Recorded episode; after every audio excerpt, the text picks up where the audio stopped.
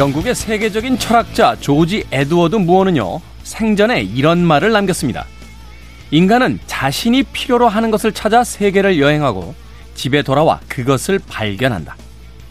비록 육체는 마음껏 떠날 수 없었지만 생각과 마음으로 세상 곳곳을 누볐던 우리. 굳은 날씨에 험난한 길을 내달려야 할 때도 있었고 빛이 없는 터널을 홀로 걸어야 할 때도 있었을 겁니다.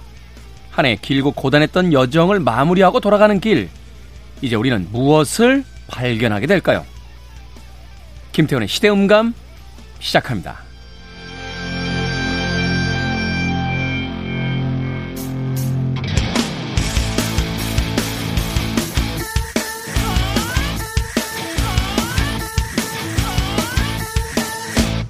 그래도 주말은 온다. 시대를 읽는 음악 감상의 시대음감 김태훈입니다. 게으름에 대한 찬양 같은 책을 썼던 버트런드 러셀 그리고 루트비 비트겐슈타인과 함께 이 케임브리지 학파를 대표했던 철학자 조지 에드워드 무어 그가 생전에 이런 말을 남겼다라고 해요. A man travels the world over in search of what he needs and returns home to find it. 예, 멋지죠? 인간은 자신이 필요로 하는 것을 찾아 세계를 여행하고 집에 돌아와 그것을 발견한다. 모처럼 영어를 읽었더니 입에 침이 고이는군요. 우리 공 작가는 왜 원고에다가 영어를 써놨을까요? 어찌됐건 한 해 힘찼던 여행이 이제 마무리를 향해서 가고 있습니다.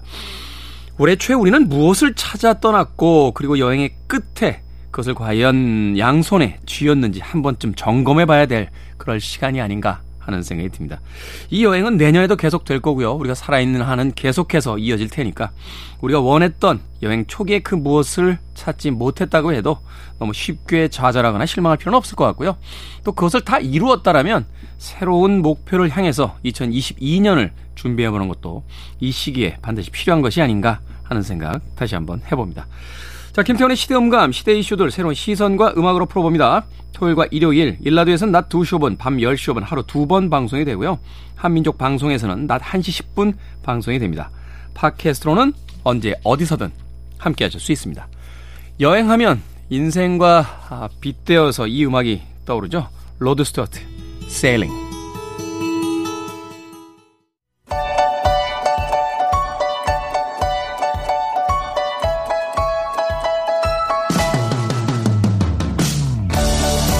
우리 시대의 좋은 뉴스와 나쁜 뉴스, 뉴스 good and bad. KBS 산업과학부의 오규정 기자 나오셨습니다. 안녕하세요. 안녕하세요. 자, 오늘은 정 기자가 또 자리를 비웠네요. 건강검진 갔어요. 건강검진. 네, 연말이어가지고. 그렇죠. KBS의 민한 기자이자 아, 국가의 중요한 자산이기 때문에 네. 정기검진 꼭, 건강검진 꼭 받아야 됩니다. 아.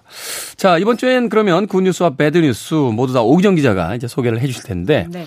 어떤 뉴스부터 먼저 만나볼까요? 네, 저는 이번 주 bad news 먼저 소개해 드리겠습니다. 네. bad news로 뭘 꼽았냐면요. 서울우유 광고 논란을 꼽아봤어요. 이게 뭐냐면. 이거 참. 좀 이슈가 돼서 아시죠? 예, 알죠. 네. 어, 참 뭐라고 해야 될까요? 하여튼, 하여튼 뉴스부터 먼저 만나보죠. 네, 네. 내용을 좀 간략하게 소개해드리면 서울우유가 지난달 29일에 공식 유튜브 채널에 여성을 젖소에 비유한 광고 영상을 올렸다가 삭제를 해서 논란이 좀 됐는데요. 네. 이게 영상이 어떤 내용이냐면 한 1분 정도 되는 영상이에요. 근데 한 남성이 숲속을 헤매다가 깊은 숲속에서 흰 옷을 입은 그 사람들의 무리를 발견을 하고 촬영을 합니다. 네. 근데 어, 어떤 장면들을 촬영을 하냐면 한 여성이 나뭇잎에 맺힌 어, 이슬, 그러니까 물을 받아 마시고 그리고 또 어떤 여성은 초원에서 막 요가를 하는 그런 장면들이 음. 나와요. 근데 이 남성이 이걸 이제 촬영을 하는 순간 이 사람들이 촬영하는 남성을 발견하고 갑자기 이 사람들이 모두 젖소로 변하는 그런 이상한 영상입니다. 근데 서울 쪽에서 이 영상을 올리고 난 다음에 그 댓글로 유튜브 밑에 이제 댓글 달 수 있잖아요. 음, 네. 댓글로 감상평을 이제 좀 올려달라고 했나 봐요. 네. 근데 사람들 반응이 어, 뭐냐 역겹다 이게 뭐냐 이런 제동신이냐 뭐 이런 반응들이 쏟아졌어요. 문제는 두 가지였는데 하나는 남성이 여성을 몰래 촬영하는 그런 컨셉. 그 다음에 또 하나는 뭔가 이제 젖소를 여성에 비유하는 것 같은 그런 영상. 이게 불쾌하다 이런 포인트였어요. 그래서 음. 뭐 카페 이런 데서 불매 운동 조짐까지 보이자 서울우유가 결국 12월 9일에 사과문을 게재했습니다. 불편함을 느끼셨을 모든 분들에게 진심으로 사과드린다. 유사한 문제가 발생하지 않도록 하겠다. 이런 내용이었는데 근데 또 이게 우리는 사과를 할 때 업체 태도 이런 걸 또 되게 중요하게 생각하잖아요 소비자들이. 그렇죠?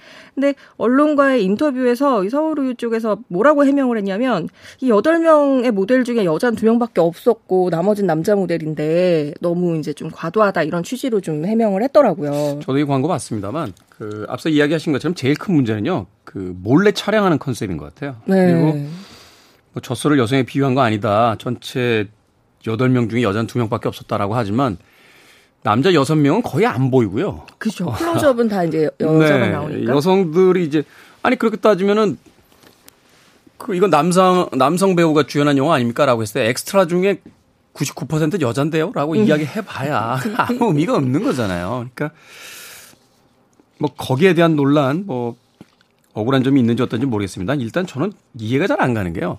이거 시사했을 거 아닙니까? 그렇죠. 광고를 하나 만들면 영상 아무리 짧은 영상이어도 여러 사람이 시사를 하잖아요. 그러니까 콘티가 처음에 나왔을 거고 이거 기획의도 이야기하고 시사를 몇 번에 걸쳐서 했을 텐데 이게 어떻게 그 많은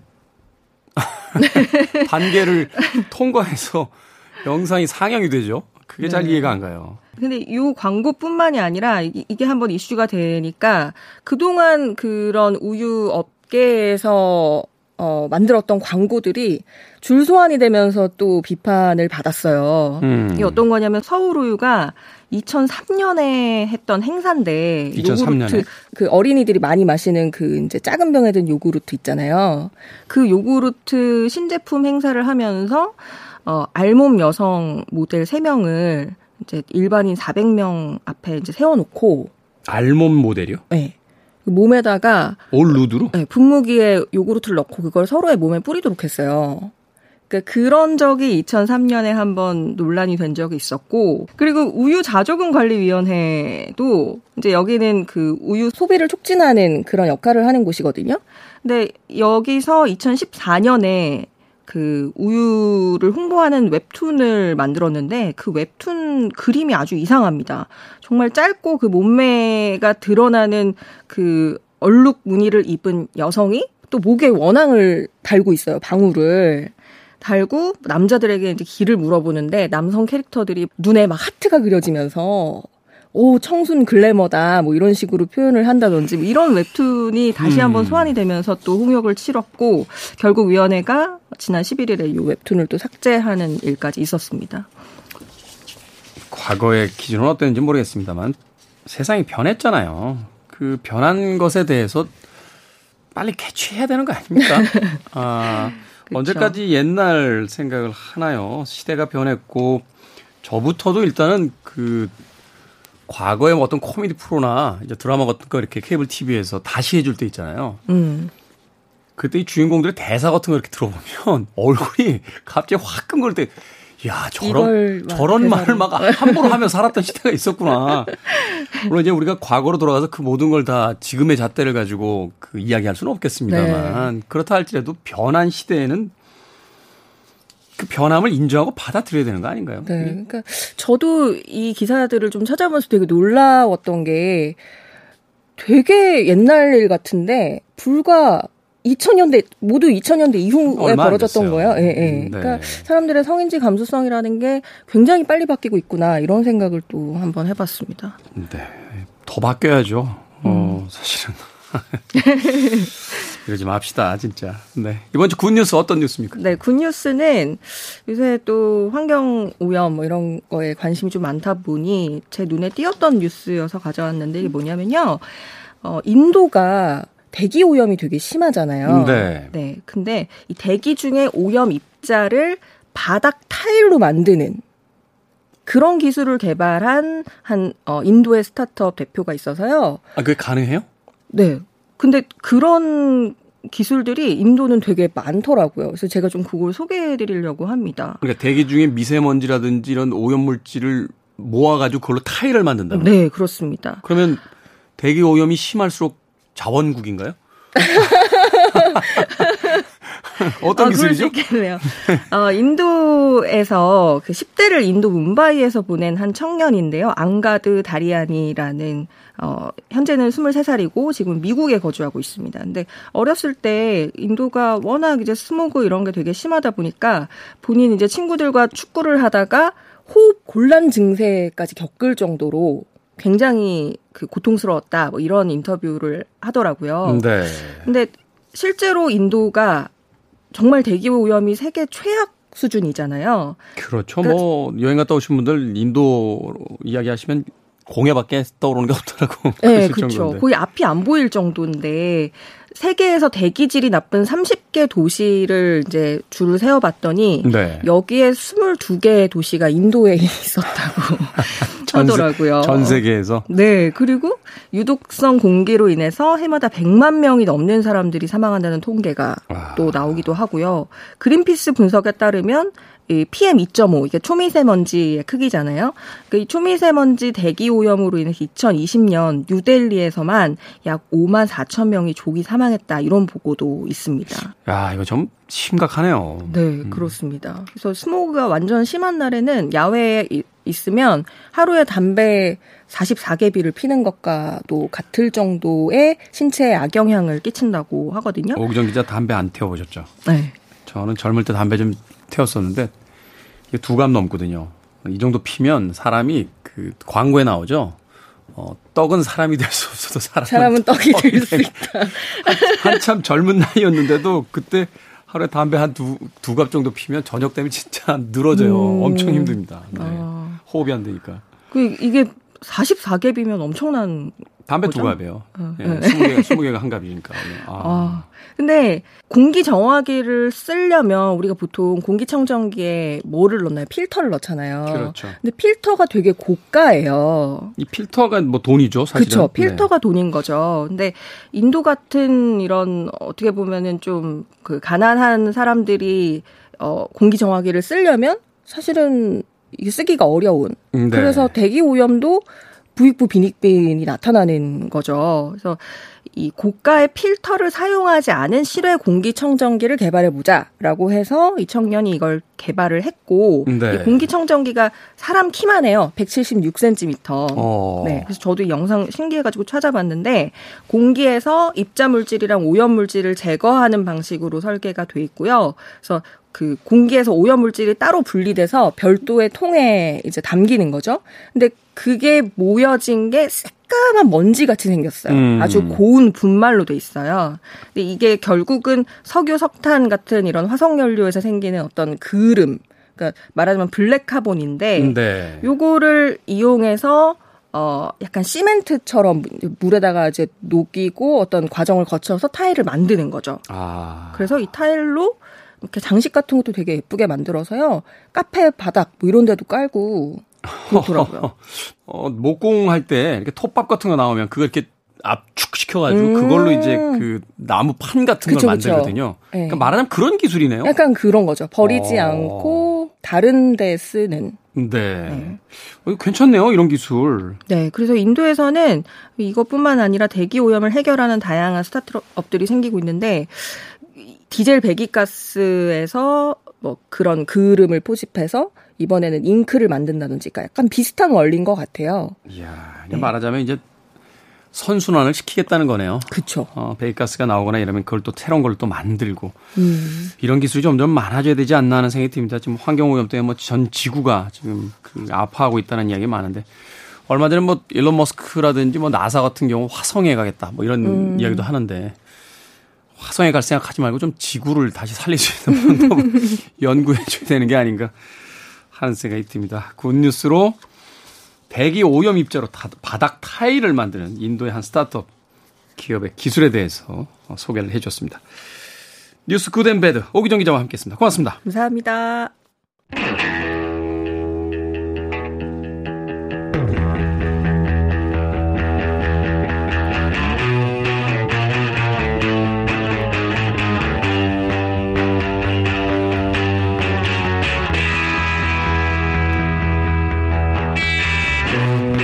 사회적 거리두기가 강화될 때마다 판매량이 증가하는 물건 무엇이 있을까요? 인테리어 소품, 운동용품, 복권, 그리고 바로 악기라고 합니다. 다시금 일상이 조여오는 시기, 음악의 기대에 마음의 여유를 찾아봅니다. 우리 시대의 음악 이야기, 시간을 달리는 음악, 김경진 평론가 나오셨습니다. 안녕하세요. 네, 안녕하세요. 뭐 연말이 다가오고 있긴 한데 또 새로운 방역 그 지침이 내려왔죠. 어, 그럼에도 불구하고 어떤 계획 세우고 계신 거 있으십니까? 어, 밀린 글쓰기 예요. 저 같은 거, 경우는 그런 거 말고 제발 그런 거 말고요. 좀 그런 거 말고 뭔가 우리에게 꿈과 희망을 주는 거 하나만 얘기해 주세요. 네? 그러게 말입니다. 그런 게 왜 없을까요? 음악 얘기 하죠? 네. 네 음악 얘기 하겠습니다. 어떤 음악입니까 오늘 어떤 주제로? 오늘은 좀 그 특이한 주제를 하나 잡았어요. 얼마 음. 전에 어 다큐멘터리를 하나 봤는데 어 녹음 스튜디오에 대한 이야기였거든요. 녹음 근데, 스튜디오에 대한. 네. 어, 이 녹음 스튜디오 이름이 락필드라는 이름을 가지고 있습니다. 락필드. 예. 특이하네요. 예, 이름 자체에서 아, 여기서 어떤 음악들이 녹음됐는지 대략 짐작이 가잖아요. 그렇죠. 근데 이 락필드 스튜디오라는 곳은 굉장히 특이한 것이 어, 주거형 스튜디오 라고 어, 명칭이 돼 있어요. 주거형이면 이제 소위 해서 네. 이제 먹고 자는 시설이 같이 있는 스튜디오. 그렇죠. 예. 어, 호텔형이네요. 뭐 호텔이라기보다는 이 락? 락필드의 경우는 네. 어, 이게 웨일스, 영국 웨일스의 그 몬머스주라는 곳에 자리한 농장입니다. 근데 이그 1960년대 초반에 설립이 됐다고 해요. 근데 음, 이 네. 설립이라고 뭐 얘기하기가 좀 그런 것이 이 농장을 운영하던 그 형제가 있었는데 그 킹슬리와 찰스 워드라는 이 두 형제예요. 근데 이 사람들이 이제 아버지로부터 농장을 물려받아서 어, 소를 키우고 또 돼지, 닭, 뭐 이런 것들을 이제 사육하고 있었단 말이죠. 네. 근데 어렸을 때 엘비스 프레슬리의 음악을 듣고 확 빠져버립니다. 그래서 음. 아, 우리도 음악을 해야겠다. 그래서 그래서 농장에서 농사 짓다 말고. 네. 어. 이 농장 아무리 해봐야 이거 돈 못 번다. 어. 음악을 해서 뭔가 좀 새로운 삶을 살아보자. 팝스타가 어, 되겠다. 장대한 꿈을 꿉니다. 네. 그래서 뭐 그 나름 이제 활동도 해요 그 지역에서 그러다가 어느 날 그 음반 이제 발매된 음반들을 보다가 이 레코드 뒷면에 그 런던에 있는 주소가 있는 거를 알게 됐어요. 네. 그래서 거기를 데모를 들고 찾아가요. 그 주소지로. 네. 근데 이 사람들이 찾아간 곳이 어 음반사가 아니라 음반 찍는 공장이었단 말이죠. 아, 그래서 주소가 있는데 그걸 정확하게 안 봤군요. 이게 아, 이게 아, 그렇죠. 레코드판이 이렇게 나오면 옛날 LP라고 했는데 그렇죠. 그거 찍어낸데 인쇄하잖아요. 이거 어디서 그렇죠, 발행했다. 그렇죠. 예. 어. 그래서 거길 찾아가게 돼요. 그래서 어 그 공장에 있던 수희 아저씨가 당신 같은 사람들 많아요. 어 여기가 아니라 어디 어디로 가세요라고 또 친절하게 아. 어, EMI 레코드사의 주소를 알려줍니다. EMI 런던에 있는. 네. 그래서 이제 찾아갔는데 어, 운이 좋게도 가자마자 약속도 없이 간 거잖아요. 그렇죠. 조지 마틴이라는 프로듀서를 만나요. 비틀즈를 데뷔시킨 네, 전설적인 그렇죠. 프로듀서죠. 네. 네, EMI의 이제 프로듀서였던. 그래서 조지 마틴을 만나. 근데 뭐 그 조지 마틴 같은 경우도 이런 사람이 뭐 한둘이겠어요. 어, 그렇죠. 들어보고 어뭐 내가 당신들을 도와줄 수는 없을 것 같다. 그러니까 음. 이제 완곡하게 퇴짜를 놓은 거죠. 네. 집으로 돌아가서 이 사람들이 생각하는 게 이제 음악으로 우리가 직접 음악을 해가지고 뭔가를 이룰 수 없다면 이 음악 언저리에서 뭔가 돈 벌거리를 한번 생각해 보자. 네. 라고 해서 어 생각해낸 아이디어가 바로 주거형 녹음 스튜디오라는 컨셉이었어요. 농장이니까 네, 공간이 많으니까. 처음에는 네. 야 스튜디오 한번 해볼까? 라고 했는데 야 이 시골에 누가 오냐 녹음하다가 잘 때도 없고 막 이렇게 돼. 그러면 잠자는 것까지 만들자 그러게요. 이렇게 된 거군요. 네. 그래서 그 돼지 축사를 이제 개조를 해서 거기에 이제 녹음 장비들을 세팅을 하고 처음에는 뭐 그 사료 푸대를 그 방음벽처럼 이렇게 설치를 했다고 그래요. 하긴 뭐 예전에 네.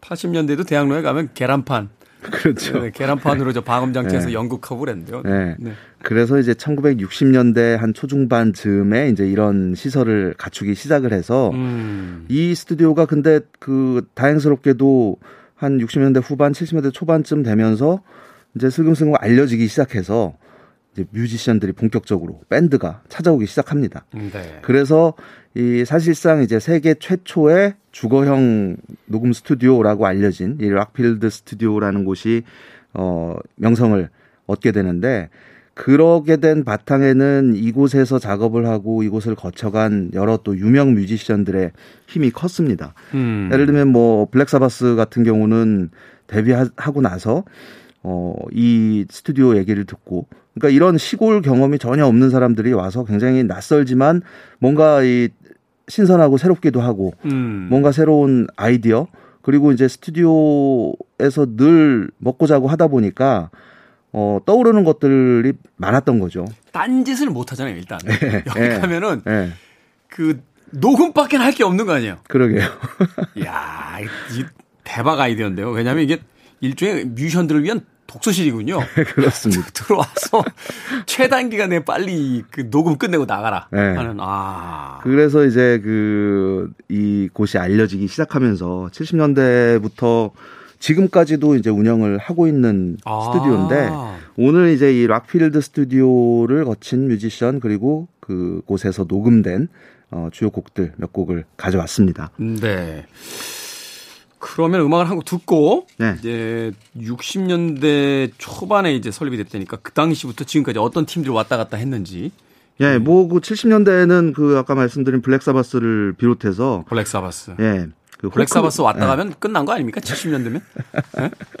근데 그 당시는 이 초창 블랙사바스 초창기라서 음. 이그이 그, 주인 저 스튜디오 운영자들 인터뷰를 보면은 그런 얘기를 해요. 이 처음 들어보는 밴드가 왔는데 음. 그 당시는 막 블랙사바스처럼 그렇게 강한 그런 헤비메탈 사운드는 아직 보편화가 되기 전이기 때문에 그렇죠.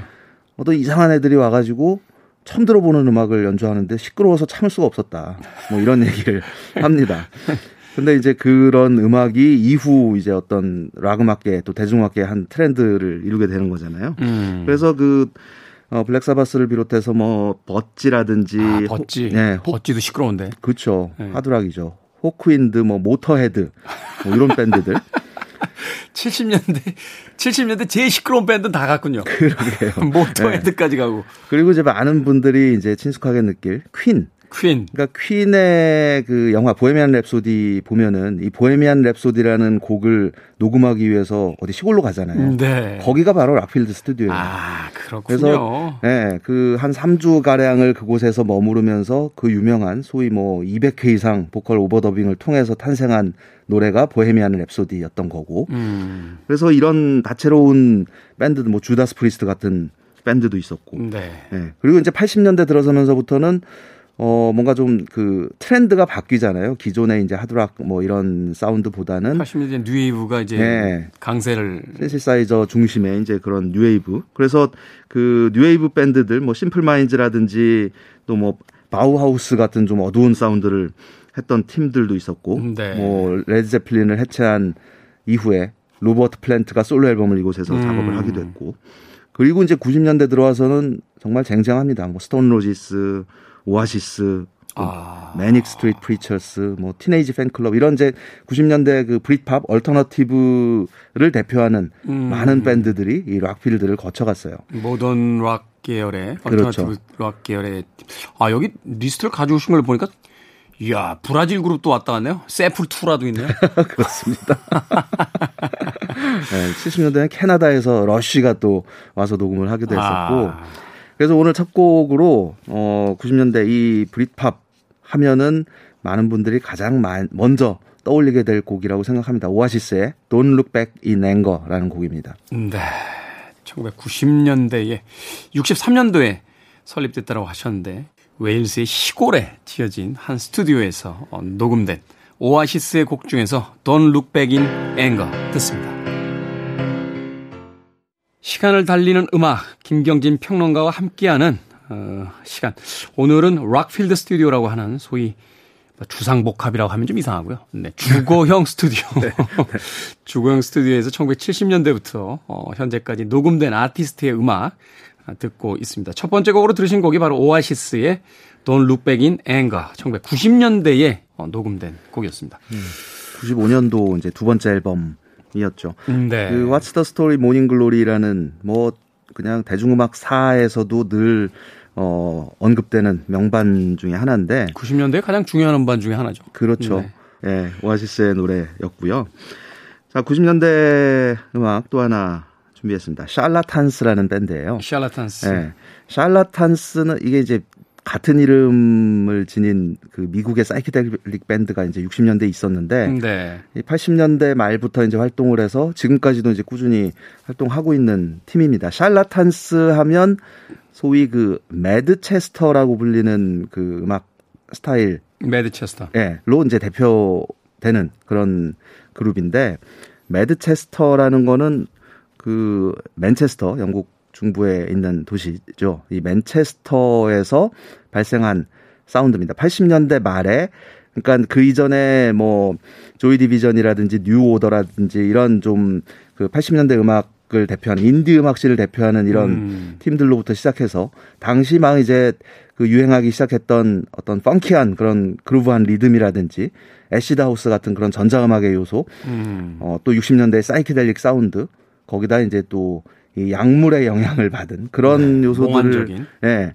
결합해서 소위 그, 그, 열광하는 맨체스터다라고 해서 미친 듯 열광하는 그래서 Madchester라는 이제 어, 명칭이 붙은 거거든요. 사실은 이 그 장르는 아닙니다만 음악 스타일에다 이런 지역 이름 많이 붙이잖아요. 그렇죠. 일본에서는 뭐 시부야케이 네. 사운드라고도 하고 뭐 시애틀 그렇죠. grunge라고 네. 이야기를 하기도 하고 네. 네. 뭐 이런 것이 이제 영국은 역시 이제 맨체스터. 그렇죠. 어. 예. 이 방금 들으신 오아시스도 이제 맨체스터 출신 밴드였던 그렇죠. 건데 사실 이 Madchester 사운드는 그, 그 유행이 길진 않았습니다. 90년대 초반까지 뭐 몇 년 정도 음. 반짝 유행하고 말았던 사운드라고 볼 수 있는데 이후 이제 Britpop이라든지 modern rock에 굉장히 큰 영향을 준 그래서 이 샬라탄스는 뭐 스톤 로지스로 대표되는 Madchester 사운드의 그 중심에 자리하면서 또 굉장히 그 강렬한 기타 팝, 어, 또 이 Britpop의 어떤 원형적인 모습을 잘 간직한 네. 그런 팀으로 알려져 있는데 이들 역시 이제 몇 장의 앨범을 이 락필드 스튜디오에서 만들었습니다. 근데 1996년에 발표됐던 그 앨범 작업을 하는 하던 도중에 이 밴드의 키보디스트인 네. 랍 콜린스라는 인물이 어 안타깝게 세상을 떠나요. 교통사고. 아. 그러니까 그 사실 그 교통사고가 어 녹음을 하다가 음. 어 어느 정도 이제 작업을 끝내고 나서 야 우리 술 마시러 가자. 그래서 그 차를 몰고 그 농장에서 가장 가까운 곳에 있는 펍으로 가서 술을 진탕 마시고 이제 돌아오는 길에 혼자 운전을 하다가 안 되죠 그러면. 그러니까요. 예.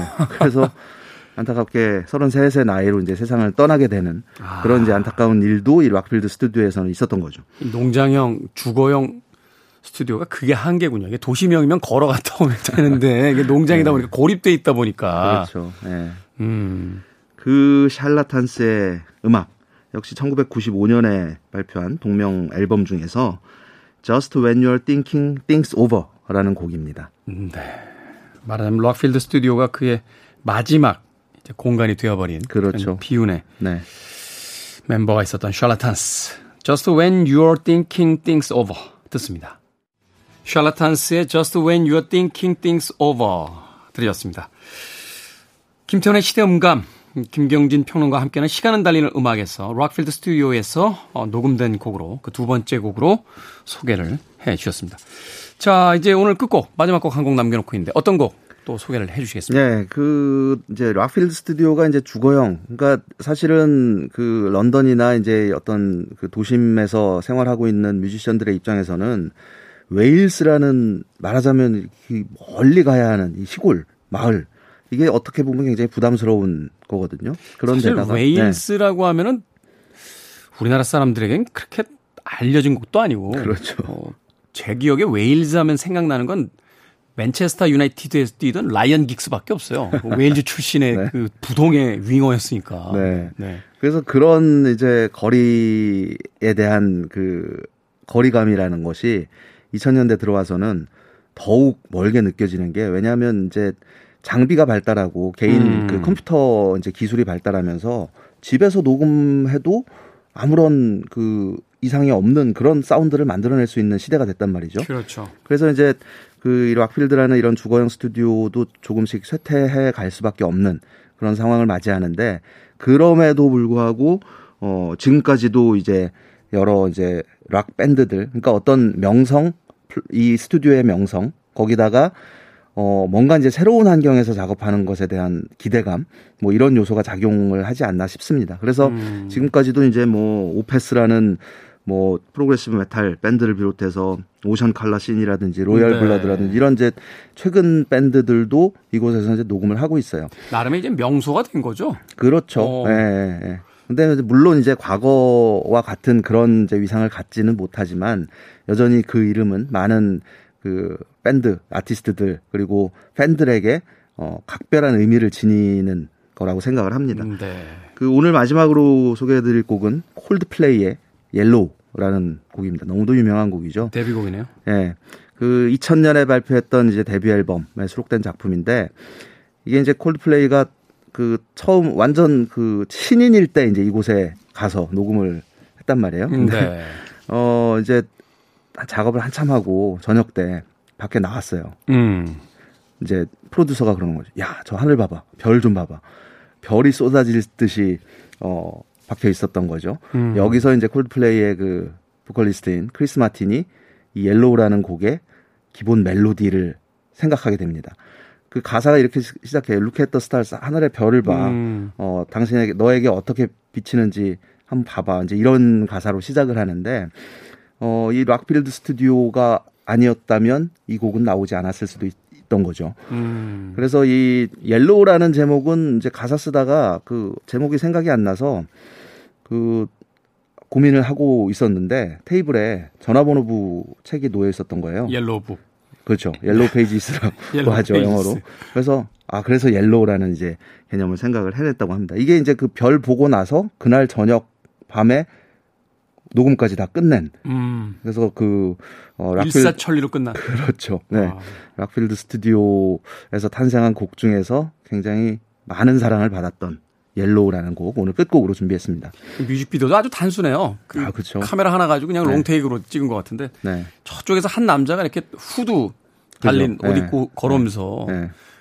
걸음걸이도 약간 비틀거리면서 비 오는 날인가 그랬던 것 같은데 뭐 그게 이제 크리스 마틴이었고 혼자서 이렇게 네. 노래를 계속 부르면서 오는데 네. 이제 음악이 진행이 되고 시간이 지날수록 점점 하늘이 밝아오는 그렇죠. 굉장히 멋있었던 비디오였어요. 제가 사실은 이 음반 처음 왔을 때 이 비디오를 봤거든요. 네. 그래서 야 진짜 재미없게 찍었다. 이렇게 아, 생각했는데 네, 처음에 봤을 때 네. 아니 왜냐면 그때 좀 뭐가 색 색깔이 좀 많아야 네, 그래야지 이제 케이블 TV 쪽에서 틀어주던 시절이니까 시간이 한참 지난 뒤에 한 20년 정도 지난 뒤에 이걸 다시 보는데 아 그 젊은 날의 크리스 마틴이 얼마나 아름다웠는지 그러게요. 그리고 그 아무런 장치 없이 오직 그 말하자면 걸으면서 그 노래 하나를 온전히 불러내는데 그러게요.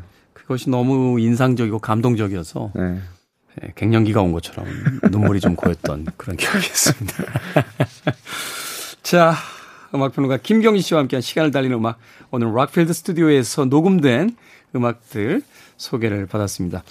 김경진 씨와는 작별 인사하겠습니다. 고맙습니다. 네, 고맙습니다. 저도 방금 소개받은 콜드플레이 Yellow 들려드리면서 끝 인사 드립니다. 지금까지 시대음감의 김태훈이었습니다.